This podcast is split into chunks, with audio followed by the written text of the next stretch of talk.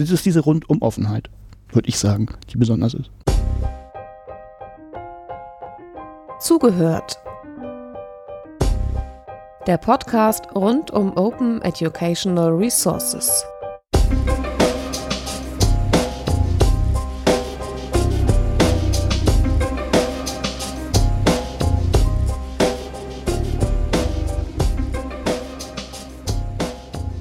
In dieser Episode von Zugehört geht es um Software. Software ist in der OER-Familie nicht das Material, was am meisten Interesse hervorruft im Üblichen. Ähm, aber tatsächlich möglicherweise eines der folgenreichsten Fragen und eines der folgenreichen Sachen aus den letzten Jahren ist H5P. Wenn man über Open und äh, Open Education Resources redet und dann irgendwie versucht, Software-Beispiele zu nennen, wo das relevant wird, kommt man sofort auf H5P. Wir haben in dieser Session gleich drei Leute daher zusammengeholt, die H5P erklären können. Und ich stelle mich mal ganz dumm, das fällt mir nicht schwer. Ähm, mögt ihr aber zuerst mal sagen in der Vorstellungsrunde, wer ihr seid und was für einen H5P-Bezug ihr habt? Anja. Ähm, ich bin Anja Lorenz, ich arbeite an der Fachhochschule Lübeck und dort machen wir MOOCs. Und für die MOOCs brauchen wir äh, Methoden, um herauszufinden, ob die Menschen Aufgaben richtig lösen oder nicht. Und dafür ist H5P ein richtig tolles Tool, weil es vor allem mit Videos ganz gut zusammenarbeiten kann, aber natürlich auch mehr kann. Ähm, ja, und weil es so toll ist und ich das durch den Anwendungsbezug ganz gut rausgefunden habe, wie das läuft, habe ich da jetzt mittlerweile auch schon ein paar Workshops gegeben, unter anderem auf OER-Camps. Ich bin Nele Hirsch, ich arbeite im E-Bildungslabor. In dieser Initiative mache ich ziemlich viele auch Lehrerfortbildungen und dort ist es, wenn man zu OER berichtet, immer wieder so eine ganz häufige Frage, die einfach kommt, na, wie machen wir denn das jetzt konkret? Und H5P ist da eigentlich das Tool, was man sagen kann, wenn man interaktive Bildungsmaterialien relativ einfach, ohne auch ganz breite technische Vorkenntnisse selbst gestalten will, was man da nutzen kann. Und von dem her stelle ich das dann da sehr, sehr häufig vor. Genau, und ich bin Oliver. Ich habe an der FH Lübeck gearbeitet, da wo Anja jetzt immer noch arbeitet. Und wir haben da H5P eingesetzt und ich habe in meiner Freizeit dran rumprogrammiert und habe dann ein Jobangebot bekommen von der Firma Jubel in Norwegen, wo ich jetzt arbeite, ob ich das nicht Vollzeit machen möchte. Und das mache ich jetzt. Was macht diese Firma? Diese Firma stellt das Kernteam für die H5P-Entwicklung. Das heißt, äh, wir programmieren das und wir versuchen das zu verbreiten in der Welt. Eigentlich, eigentlich Punkt. Mehr machen wir eigentlich gar nicht. Das ist ja auch ausreichend. Ähm, Jetzt haben wir schon ganz viel gesagt rundherum. Jetzt trotzdem aber nochmal so der Kern. Wer kann die kürzeste, anschaulichste H5P-Erklärung von euch machen? Alle gucken Anja an. ähm, H5P ist eine Webseite, die ein äh, die, die Möglichkeit äh, bietet, interaktive Materialien zu erstellen, Interaktionen. Ähm, und man kann das, was die Webseite kann, durch Plugins auch auf eigene Tools ziehen. Mach mal Beispiele. Ähm, Oder jeder eins machen wir für interaktive Podcast. Achso, äh, Beispiele für H5P-Interaktion? Ja. Äh, ja. ein Video, in dem Fragen und äh, Links und Kapitelmarken eingeblendet werden. Ein ganz normaler, simpler Lückentext, eine Multiple-Choice-Frage und auch Kombination von allem. Also ich kann eine ganze Unterrichtseinheit machen, einen Text, ein Bild, dann eine Frage dazu und dann ein kleines Video oder eine Präsentation. Mhm. Äh, vielleicht noch die Möglichkeit, Sprachübungen zu machen. Das heißt, ich bekomme einen Satz oder ein Wort vorgelesen und muss es möglichst gut nachsprechen. Mhm. Jetzt mal eine blöde Frage, aber gab es das vorher nicht?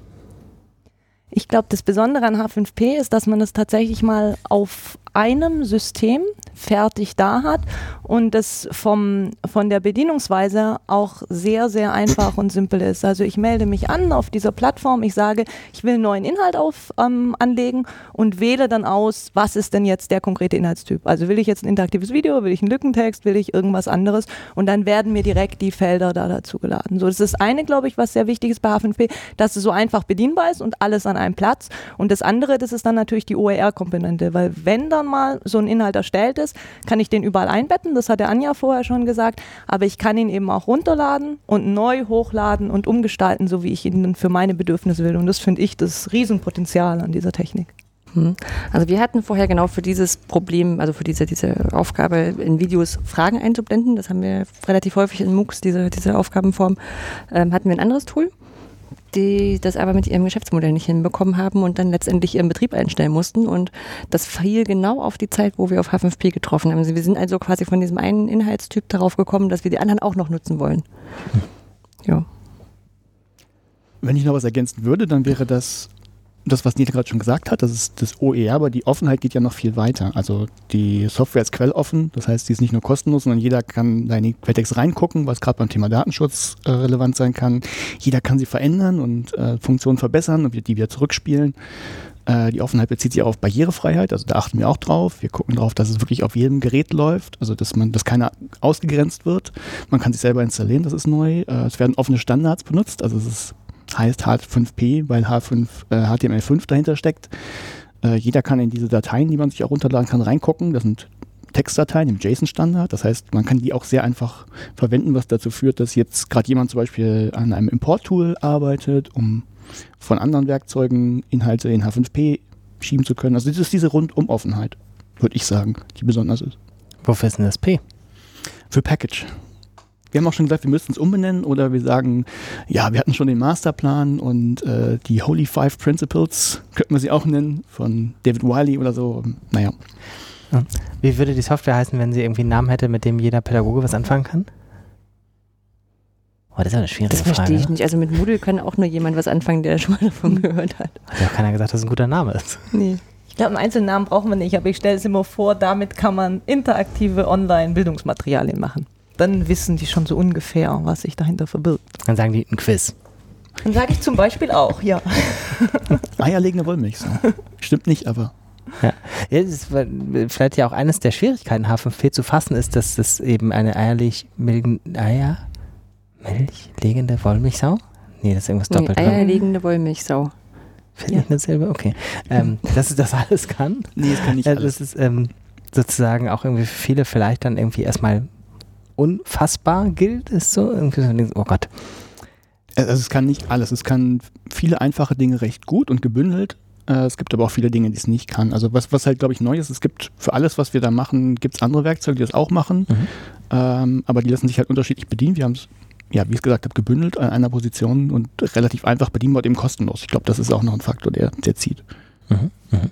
Und bei Lernenfortbildung stelle ich das schon oft fest, dass das erstmal so ist, boah, ist das viel und wo fange ich dann an? Aber man kann das relativ schnell hinkriegen, dass man sagt, jetzt teste doch aus, probiert mal. Und die Website von H5P selber ist auch in, von daher relativ übersichtlich, weil man sich Beispiele einfach angucken kann, die schon erstellt sind und dann sagt, ah, sowas würde ich doch auch mal gerne probieren. Und dann gibt es ja auch die Möglichkeit, sich das runterzuladen und direkt mit dieser Vorlage sozusagen anzufangen und weiterzuarbeiten. Hm. Dazu ist auch, es ist relativ selbsterklärend. Ne? Also ich lege jetzt ähm, so neuen, will neues Lern- Lernmaterial anlegen und dann lese ich mich von oben nach unten eigentlich durch und entscheide jetzt, okay, ähm, meinetwegen interaktives Video, da gibt es die Option, dass es zu einem späteren Zeitpunkt startet. Will ich das, will ich das nicht. Das kann ich so nach und nach entscheiden und aufbauen. Und ähm, wahrscheinlich nutzt dann auch jeder so ein bisschen das anders für sich. Mhm. Aber ähm, eigentlich, also auch wenn ich, wenn ich Workshops gebe, ich fühle mich manchmal ein bisschen schmutzig, weil ich eigentlich durch die Webseite führe. Und den Leuten eigentlich mal zeige, da müsst ihr hinklicken und dann müsst ihr einfach nur durchlesen und das machen, was da steht. Ja, das ist ja häufig so. Es äh, Ja, weiß ja trotzdem nicht, dass das Leute Ja. machen. ja, betreutes Lesen. Mm, Jetzt haben wir gerade schon irgendwie auch so, dass das, äh, weiß ich nicht, die, die vielen Open-Seiten von H5P von, von Oliver präsentiert gekriegt. Ähm, was ist denn das Geschäftsmodell? Also, da, dass ihr in Norwegen sitzt, kostet ja Geld. Das kostet Geld. Es gibt von der NDLA in Norwegen eine Grundfinanzierung, die trägt aber ungefähr einen halben Entwickler im Monat, also nicht äh, übermäßig viel. Es gibt Investoren, die Geld gegeben haben. Die möchten irgendwann auch Geld wieder, wieder zurückbekommen, was vollkommen in Ordnung ist. Äh, wir haben Auftragsarbeiten, das heißt, wenn äh, eine Universität zum Beispiel eine besondere Funktion fehlt, die FH Lübeck hat ja zum Beispiel mal was finanziert, die, also wer H5P benutzt und die Untertitel in den Videos schätzt, die sind eingebettet, äh, einbettbar geworden durch Finanzierung der FH Lübeck. Also sowas machen wir. Und äh, was jetzt demnächst kommen wird, ist h5p.com. Das wird einfach ein kostenpflichtiges Standbein zusätzlich zu dem, was kostenlos bleibt. Für die Leute, die äh, Videos nicht auf YouTube posten wollen, aber sonst auch keine Möglichkeit haben, die könnten dann h5p.com zum Beispiel in Anspruch nehmen. Und das soll uns einfach die Freiheit schaffen, ein bisschen mehr äh, Raum zu haben, um die Sachen umzusetzen, die wir umsetzen möchten und nicht unbedingt was, was anderem dazu haben möchten. Mhm. So finanzieren wir uns. Mm, Ich muss für die Podcast-Zuhörerinnen kurz erläutern, dass wir hier gar nicht zu viert sitzen, sondern zu 25? ja, 20, 25 Leuten im Raum, weil wir beim OER-Camp in Hamburg sind. Wir schreiben Juni 2018 und ähm, das, äh, ich jetzt hier in den Raum sage, was die Zuhörer dann leider irgendwie nicht haben, nämlich die Möglichkeit, Fragen zu stellen. Also wenn ihr Fragen habt, ähm, müsst ihr entweder nach vorne kommen, einem von uns antippen und dann tauschen wir dieses Headset aus ähm, auf euren Kopf oder ihr gebt Zettel rein oder ähm, was man heutzutage so macht, haltet Tablets mit Schriftzügen in die Höhe oder so. ähm, bitte überhaupt keine Scheu. Ähm, kann jetzt losgehen mit Fragen. Äh, ich wollte noch nach, nach Beispielen fragen. Also wenn diese Leute das Tool vorgestellt kriegen, was ist denn so das Erste, was sie damit machen? Und gibt es auch Sachen, wo ihr sagt, ey, es gibt ganz andere Funktionen und die probieren die Leute mal nicht drauf aus oder da kommen die nicht hin oder irgendwie so? Komischerweise bei mir in den Fortbildungen probieren sie immer als erstes dieses Tool mit dem Image-Hotspot auf, was wirklich nicht so selbsterklärend ist und bleiben dann immer gleich so vorführmäßig hängen. Ähm, also kann man quasi ein Bild hochladen und wenn man das Bild hochgeladen hat, verschiedene Bereiche dort definieren. Also ne, ich habe beispielsweise ein Elefantenbild und dann will ich festlegen lassen, dass man die Schülerinnen und Schüler finden müssen, wo ist der Rüssel, wo ist das Bein, okay, wo ja. ist der Bauch. Und dazu muss man tatsächlich diese Felder genau in der richtigen Größe da anlegen und dann das nächste da drauflegen. Also es sind einfach mehrere Schritte, die möglich sind und die nötig sind, um das dann richtig hinzukriegen. Und am einfachsten ist es dann schon, da umzuorientieren und zu sagen, lasst uns doch erstmal ähm, was Simpleres ausprobieren. Und simpler ist dann tatsächlich, auch wenn es komplizierter klingt, so ein interaktives Video, weil ich da zu YouTube verlinke und dann meine Fragen da draufsetzen kann. Und da ist dann sehr schnell so ein erstes Erfolgserlebnis da. Mhm. Also ich starte auch mit den, mit den interaktiven Videos einfach, weil es im Ergebnis so aussieht, als wäre es total kompliziert und es ist es gar nicht. Und zum anderen äh, kann man auf Materialien zurückgreifen, die es schon gibt. Also man mhm. muss ja nicht selber ein Video produzieren, sondern kann einfach eins von YouTube reinladen. Also das liegt ja weiterhin bei YouTube. Also und da ähm, ist die Schwelle relativ gering, als wenn ich mir jetzt da erst ein Bild raussuchen muss, vielleicht eins selber erstellen muss. Oder ich Ihnen sage, guck mal, da ist jetzt ein Tool, da könnt ihr, mit dem könnt ihr auch Lückentexte machen, wie die anderen drei Tools, die ihr auch schon kennt. Und deswegen ist Video immer das, womit man das Eis brechen kann. Mhm. Und dann geht man so weiter und zeigt ihnen noch, was wie, wie Zeitleisten aussehen könnten oder ähm, das Essay-Tool, womit man ähm, einen Freitext schreiben kann und nach bestimmten Regeln geguckt wird, ob da, ich sag mal, Begriffe und Formulierungen enthalten sind. Das ist keine KI, ähm, aber also es ist halt schon, schon ein bisschen mehr als äh, nur, nur Lückentext. Ähm, ich glaube, im, äh, im, im, im, Beispiel auf der Webseite ist, äh, schreibe eine Zusammenfassung vom äh, kleinen Hobbit. Und wenn mhm. ich dann da reinschreibe, dass ähm, Bilbo und Gandalf in den Wald gehen und dort äh, auf ein Hexenhaus treffen, dann habe ich 50 Prozent richtig, weil Bilbo und Gandalf. Äh, Aber es ähm, gibt kein Hexenhaus. genau, Bilbo und Gandalf halt so zwei Wörter sind, die da getriggert werden. Ähm, ich kann auch Alternativen angeben, aber es ist zum Beispiel toll für zähle doch jetzt äh, alle Planeten unseres Sonnensystems auf. Ja. Bei einem Lückentext hätte ich Probleme, weil ich einerseits die Vertauschbarkeit der Lücken nicht abdecken kann und andererseits, weil ich quasi schon die Menge vorgeben würde. Mhm. Was ähm, Lehrkräfte an Sonderschulen, Förderschulen vor allen Dingen immer noch interessant finden, ist diese Möglichkeit, auch mit Audio um Sachen zu arbeiten und dadurch Sachen einfach besser zugänglich zu machen für Kinder, die eben bestimmte Einschränkungen hm. haben. Sag mal ein Beispiel, was heißt mit Audio arbeiten? Na, also dass man irgendwie eine Frage hochladen kann und dann haben die die Möglichkeit, auch die Antwort einzusprechen oder man hat Möglichkeiten, bestimmte Karten zu gestalten, zu sagen, okay, ich zeige hier Erdbeeren und sage dann, wie spricht man das Wort sozusagen aus. Also auch im Bereich Fremdsprachenunterricht ist das natürlich gut anwendbar. Das ist quasi ein Input-Output-Audio, beides so möglich. Ja. Hm.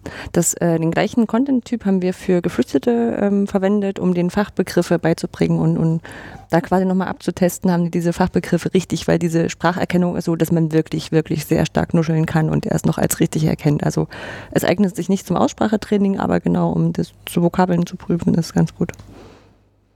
Oliver nickt. Mhm. Du hast vorhin gesagt, es fehlen aber auch ganz viele Sachen. Was sind denn so Funktionen, wo du sagst, boah, oh, die hätte ich fehlt? jetzt aber schon gerne mal oder jetzt oh, im Podcast, oh, da hätte ich, gerne mal einen Finanzier. Oh, oh wie, wie, viel Zeit haben wir? die Top 2. Also, die Top 2. Die grundsätzlichen Sachen, was mir fehlt, ist äh, die Möglichkeit, kollaborative interaktive Inhalte zu erstellen. Also es geht nicht. Also wir haben Lückentexte und wir haben Sachen, die man für sich alleine machen kann. Aber es gibt noch keine Möglichkeit, dass zum Beispiel Studierende gemeinsam ein Video annotieren oder sowas. Das geht noch nicht. Ähm, offline-fähig ist es auch noch nicht. Also das ist tatsächlich gerade in den Schulen noch ein Problem, wo die Infrastruktur nicht gegeben ist. Da kann man sich ja fragen, müssen die im Unterricht während der Zeit ähm, was machen, aber vielleicht haben sie auch eine Pause oder Freistunden oder sowas, wo sie was machen könnten. Geht aber halt nur, wenn die, ja, wenn sie eine Netzverbindung haben. Vielleicht sind das die Top 2, aber die Liste ist sehr lang. Mhm. Mhm. Okay, also ich glaube, wir haben jetzt so eine Idee, wie solche Inhalte aussehen. Wir sind aber immer noch auf deren Plattform, wo wir das erstellt haben. Was ist denn, wenn ich jetzt so als durchschnittlicher, keine Ahnung, ich mache ein äh, VS-Kurs oder sowas. Ähm, was mache ich denn jetzt? Also da drüben ist diese Plattform, hier sitzen meine Lernenden. Also grundsätzlich zwei Möglichkeiten. Ich kann einfach, wie ich so ein YouTube-Video auch einbetten würde, irgendwo auf einer anderen Webseite, kann ich das als so einen iFrame-Code kriegen, muss ich gar nichts selber verstehen, sondern kopiere mir das einfach und setze das auf meine eigene Webseite. Oder ich arbeite natürlich mit irgendeiner Software, die H5P als Plugin hat, also WordPress, Drupal, Moodle, Ilias, habe das dann auch bei mir selber und kann das sozusagen hochladen und dann direkt ähm, dort bei mir weiter nutzen lassen. Oder was ich im Schulbereich einfach auch ganz viel empfehle, wenn man Inhalte mit vielen Sachen zusammen erstellt hat, dann einfach so einen kurzen Link dahinsetzen, gibt gleich ja den QR-Code dazu und dann können Schülerinnen und Schüler natürlich auch direkt auf die H5P-Seite gehen und die Sachen da bearbeiten. Alle nicken? Nicken zählt beim Podcast nicht. ähm, das heißt, okay, ich schicke ich schick meine Lernenden los, die machen da was, dann ist aber auch Ende.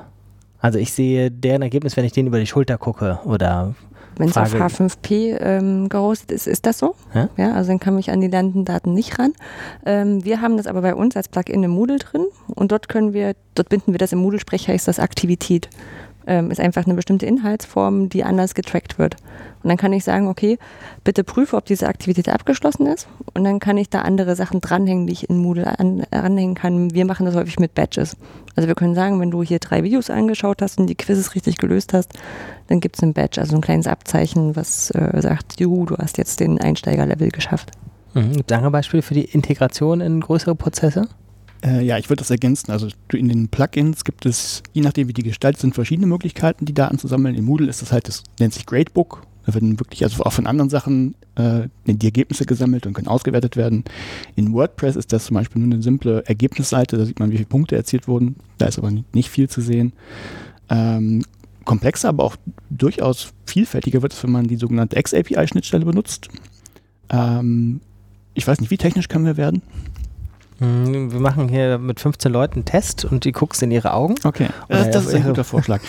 Äh, stellt euch vor, ihr habt irgendeinen H5P-Inhalt bearbeitet, zum Beispiel eine Multiple-Choice-Frage und habt dann natürlich ein Ergebnis. Dieses Ergebnis kann mit diversen Kontextinformationen, wer war das, wann war das, wie schnell war das, an einen, na, sagen wir, einen beliebigen Ort geschickt werden, der das aufsammelt und für euch speichert. Das nennt sich Learning Record Store. Und das ist dann Sache dieses Systems, ähm, weitere Funktionen anzubieten, wie Statistik oder andere Analysen. Ähm, so, fun so funktioniert die Schnittstelle. Also das ist einfach offen, es wird rausgerufen und äh, man kann das aufsammeln. Also rausgerufen klingt so offen, natürlich ist das nicht so, dass das jeder aufsammeln kann, sondern muss schon sagen, wer es bekommen soll, aber das andere System kann das aufsammeln und machen damit, was es möchte. Also erstmal ist es, dass die, die sich verstehen quasi, die beiden Systeme. Ja. Und das ist standardisiert, also da arbeiten nicht nur Techniker, sondern Didaktiker haben sich das ausgedacht, dass es so ist. Das Simpelste ist einfach, es gibt ein Subjekt, wer ist das? Das ist eben die Person und da ist dann typischerweise der Name dahinter oder die E-Mail-Adresse oder was auch immer das System zur Verfügung stellt.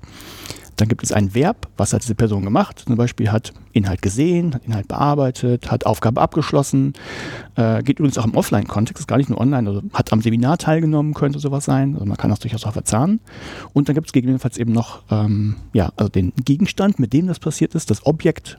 Ähm, könnte es dann Multiple-Choice-Quiz, interaktives Video, Seminar, hatte ich gerade gesagt. Und gegebenenfalls noch ein Ergebnis, also Punkte. Bei Videos kann das sein, welche Abschnitte wurden, wurden angeguckt. So funktioniert das. Das ist eben ein standardisiertes Format von Didaktikern miterdacht und ja, kann eben gespeichert und anderweitig verwendet werden. Mhm. Okay. Mm, Wir haben immer noch die Leute hier im Raum, aber keiner stellt eine Frage. Ich ermutige euch. Wir gucken alle freundlich im Sinne von, man kann gut Fragen stellen. Guckt mal freundlich.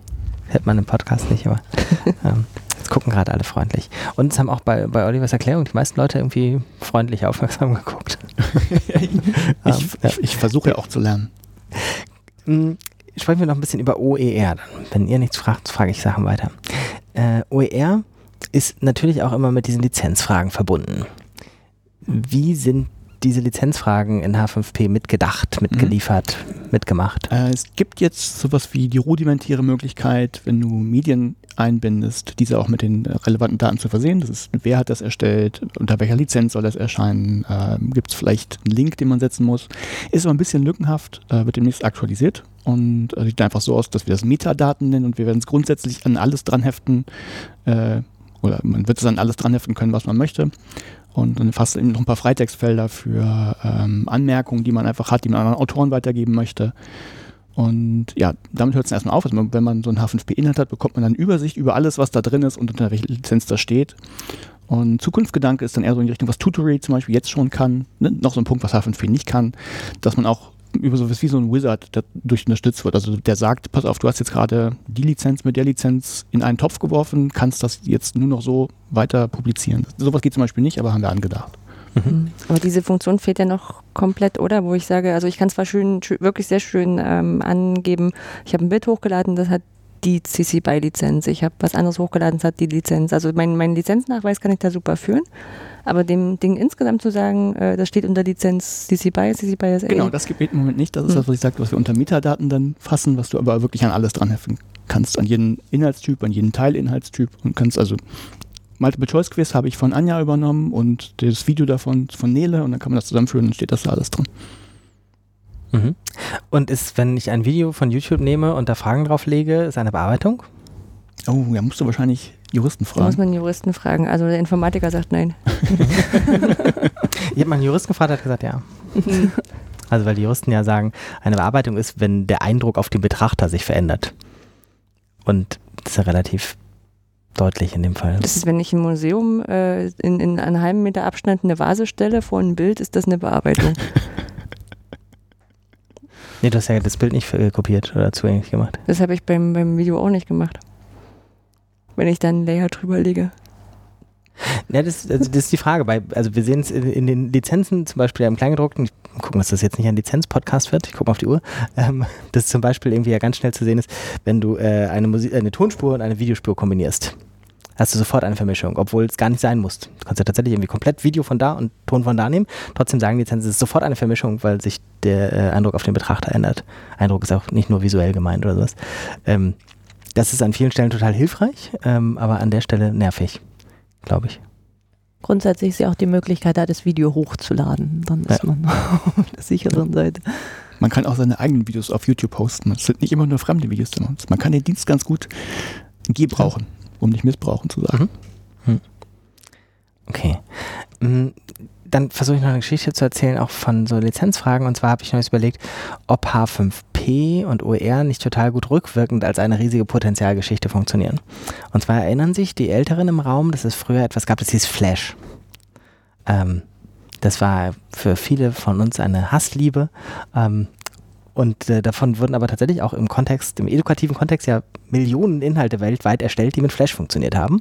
Und dann hat halt irgendwann erst ähm, glaube, es lief erst über Steve Jobs äh, und dann über Android irgendwie quasi der Support eingestellt. Das heißt, Inhalte mit dieser Flash Programmiersprache im Hintergrund funktioniert nicht mehr. Das heißt, jetzt liegen auf diesem ganzen Planeten Millionen von edukativen Inhalten rum, die kein Mensch mehr nutzen kann.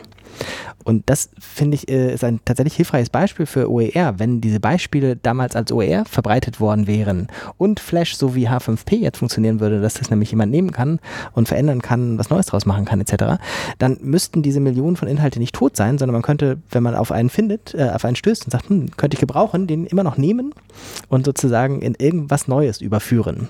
Ähm, das Interessante ist, dass das bestimmt bei der Hälfte dieser Inhalte vielleicht gar kein Problem wäre, wenn, weil die Leute gar nichts dagegen hätten, aber man kommt gar nicht zusammen. Also die Inhalte sind wahrscheinlich auch verschwunden oder sonst was. Äh, wie weit trägt diese Metapher? Dass das ich kann es nachvollziehen, bis auf das rückwirkend. Das ist sozusagen ein fiktives Beispiel, weil wir müssten durch die Zeit reisen und äh, so. vor zehn Jahren die Leute überzeugen, dass sie ihre Inhalte hätten unter freie Lizenz stellen müssen und dass sie ein freies Software-Tool dafür nutzen müssen. Dann würde es, glaube ich, funktionieren, aber genau das war ja der Ausgangspunkt. Also H5P ist mal ähm, entstanden, weil die NDNA, äh, NDLA, das ist diese Organisation in Norwegen, die uns auch teilweise finanziert, äh, gesagt hat, wir haben in, in Norwegen verbreitet über Schulen und Hochschulen diverse äh, Autorenwerkzeuge, genutzt werden, häufig Flash-basiert, was eben nicht einfach ähm, ja, teilbar ist, was, wo man nicht in den Quelltext reingucken kann, wo man nicht einfach die Inhalte in ein anderes Format übertragen kann und hat eben diverse Gestaltungsrichtlinien herausgegeben, die dieses Werkzeug erfüllen soll. Ja. Und H5P ist eben genau das geworden. Also das war tatsächlich ja. genau das war der Ausgangspunkt. Ja. Das wäre dieses Rückwirken jetzt in die Zukunft gedacht, wenn tatsächlich Leute jetzt anfangen, sowas zu nutzen äh, und möglicherweise gleich mit äh, den Gedanken mitnehmen, hm, ich könnte da so eine freie Lizenz drauf pappen, könnten wir in zehn Jahren möglicherweise vor der Situation stehen, dass nicht wieder Millionen Inhalte verloren sind, ähm, sondern die die Leute noch weiter nutzen wollen, nutzen könnten. Anja guckt noch sehr Ja. unüberzeugt. Doch, nein, Gibt's ich stimme zu. Das Problem ist ja nur, wenn, wenn solche Standards wie Flash äh, ähm, kaputt gehen und, und, und nicht mehr unterstützt werden, dass man dann mit dem Computer aus dem Computermuseum anreisen muss, um die Sachen noch lesen zu können. Aber mag ein Ja. Problem sein, was man einfach dann, wenn es losgeht, anpasst. Irgendwer von euch sendet gerade. Flugmodus. Äh, das, achso, die Leute im Raum sind irritiert. Flugmodus, Flugmodus, ich kann es nicht sein. Bei uns brummt es gerade auf dem Ohr. Aber richtig. ah, okay. Ähm, gut. Wenn jetzt hier keine weiteren Fragen in dieser Runde sind, machen wir hier schon die Abschlussrunde. Äh, okay. Hat keiner, äh, wie sagt man, wir haben euch gefragt. Ähm, dann sagt ihr mal, was gibt es in dieser Runde noch, was irgendwie in einem H5P-Podcast gerade für Einsteiger gesagt werden müsste? Also ich glaube, der ganz wichtige Punkt, über den wir gar nicht geredet haben, ist die Frage von der Didaktik. Also wie setze ich das sinnvoll im Unterricht ein? Weil da ja auch durchaus einiges an Kritik geäußert wird, zum Teil an H5P, dass man sagt, wird da so ein behavioristisches Lernmodell wieder auferstanden und so weiter und so fort. Ich glaube, dass man wirklich sich angucken muss und sagen muss, H5P ist schlichtweg einfach eine Technik. Und was man damit dann pädagogisch, didaktisch, methodisch im Unterricht macht, ähm, das liegt nicht in der Verantwortung von dieser Technik, sondern wie die Lehrpersonen und dann auch die Schülerinnen und Schüler selber das einsetzen. Und es gibt sehr gute Ansätze dazu, also allein die Frage, können Schülerinnen und Schüler tatsächlich auch selbst organisiert nochmal überprüfen, was haben sie dann erfahren in einer bestimmten Lerneinheit, bis hin dazu, dass man sagt, Schülerinnen und Schüler erstellen auch selber eigene H5P-Inhalte, die dann Mitschülerinnen und Mitschüler durcharbeiten und gucken und da dann durchaus also eine nicht nur behavioristische Pädagogik möglich ist mit diesem Tool, sondern man das auch also sehr zeitgemäß, wenn man dieses Schlagwort verwenden will, einsetzen kann. Mhm. Ja, also ich kann ähm, kann es absolut bestätigen. Ne? Also es muss halt auch clever eingesetzt werden. Das ist total, es klingt total trivial, aber gute Aufgaben zu finden ist immer schwer. Ähm, also die auch wirklich das abprüfen, was man ähm, bestätigt haben möchte. Also Ja. als Lerner, äh, Ja. aus Lernerperspektive gesprochen. Ähm, man kann und soll da, glaube ich, auch noch mal ein bisschen dran drüber weiterdenken, weil es halt Möglichkeiten eröffnet, die andere Tools nicht nicht eröffnen. Also es macht halt nochmal so einen, so einen Möglichkeitsraum auf. Äh, in einem Beispiel, wir ha- haben Videos zum Teil anders gedreht, weil wir die Technik zur Verfügung hatten. Wir Ja. hatten ein Video, ähm, wo Begriffe erklärt wurden und dann gefragt wurde, ähm, in welche Begriffskategorie gehört denn das? Gehört das in die Begriffskategorie 1 oder in die Begriffskategorie 2? Und dann wurde später im Video gesagt, du hast gesagt, das ist Begriff Nummer 1, äh, das ist richtig, weil. Und in, später im Video haben wir noch gesagt, dann, du hast gesagt, das Begriff Nummer 2 ist falsch, weil. Haben das erklärt und haben dann mit Hilfe dieser, dieser Technik und dieser Fragen gesagt nachher, ähm, wenn er auf 1 geklickt hat, dann springen zu dem Punkt, wo 1 erklärt wird und wenn du 2 gesagt hast, springen den Punkt, wo 2 erklärt wird. So ein Video hätten wir vorher nicht gedreht, aber haben quasi beim Drehen nochmal anders rumgedacht. Und das sind so, sind so erste Sachen, wo ich sage, das ähm, hat noch sehr viel Potenzial, was wir auch nicht, natürlich nicht alle selber lösen können, sondern wo wirklich jeder damit rumspielen kann und das, wo, wo es auch echt Mhm. Ja, was sonst noch wichtig ist, ähm, auch wenn Jubel die Firma hinter H5P ist und das Kernteam stellt, ist H5P ein Community-Projekt. Und ähm, Open Source heißt erstens, dass man, wenn man programmieren kann, äh, den Quelltext verändern darf und das zurückspielen darf. Ich weiß, dass viele aber sagen, ich kann aber nicht programmieren. Das stimmt. Ich kann aber nicht programmieren. Du kannst aber nicht programmieren. Jöran, du kannst doch aber Deutsch und Englisch.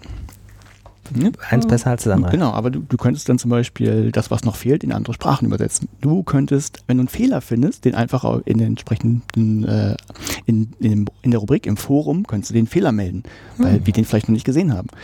Ähm, du könntest auch Vorschläge für fehlende Funktionen machen. Hm. Ne? Das sind so, so ein paar Beispiele. Es gibt noch ein paar andere Sachen. Du könntest anderen Leuten H5P zeigen, damit, ne, wenn sie Probleme damit haben, könntest du ihnen zum helfen. Beispiel in einem offenen Online-Kurs, Zum wie Nele das Beispiel in gemacht einem hat. offenen Online-Kurs.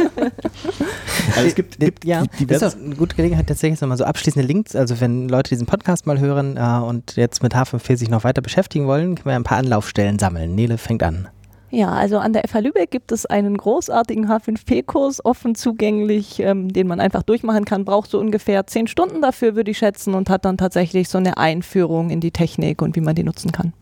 Genau, den hat Nele gemacht. um es nochmal zu betonen.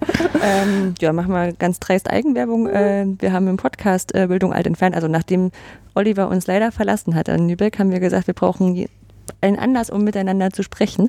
Und deswegen haben wir den Podcast Bildung alt entfernen. Der hat schon großartige fünf Folgen. und ähm, ja, da gibt es auch immer einen Punkt, wo wir erzählen, was es so Neues gibt. Und gerade bei Ollis Teil ist dann häufig auch was zu H5P dabei. Mhm. Lässt sich nicht vermeiden. Hm. Ansonsten h5p.org Mhm. ist die Seite. Ähm, ja. Ich mache äh, einen slightly off-topic-Hinweis, weil ähm, du hast dreimal NDLA gesagt. Äh, die NDLA wird in dieser Podcast-Reihe auch vorgestellt und ähm, das in Folge 36 werden wir mit diesem Podcast mal verlinken, wo tatsächlich der Podcast aus Oslo kam damals, wo die Macher der NDLA mal erzählt haben, was sie da machen. Und das ist auch sehr spannend als norwegisches OER-Vorzeigeprojekt. So. Gibt es noch was, was wir sagen sollten in der Runde, bevor wir das Mikrofon schließen? Man braucht keine Einführung in Form eines Workshops abzuwarten. Man kann einfach auf die Webseite gehen und sich da durchlesen. Unbetreutes Lesen. Mhm.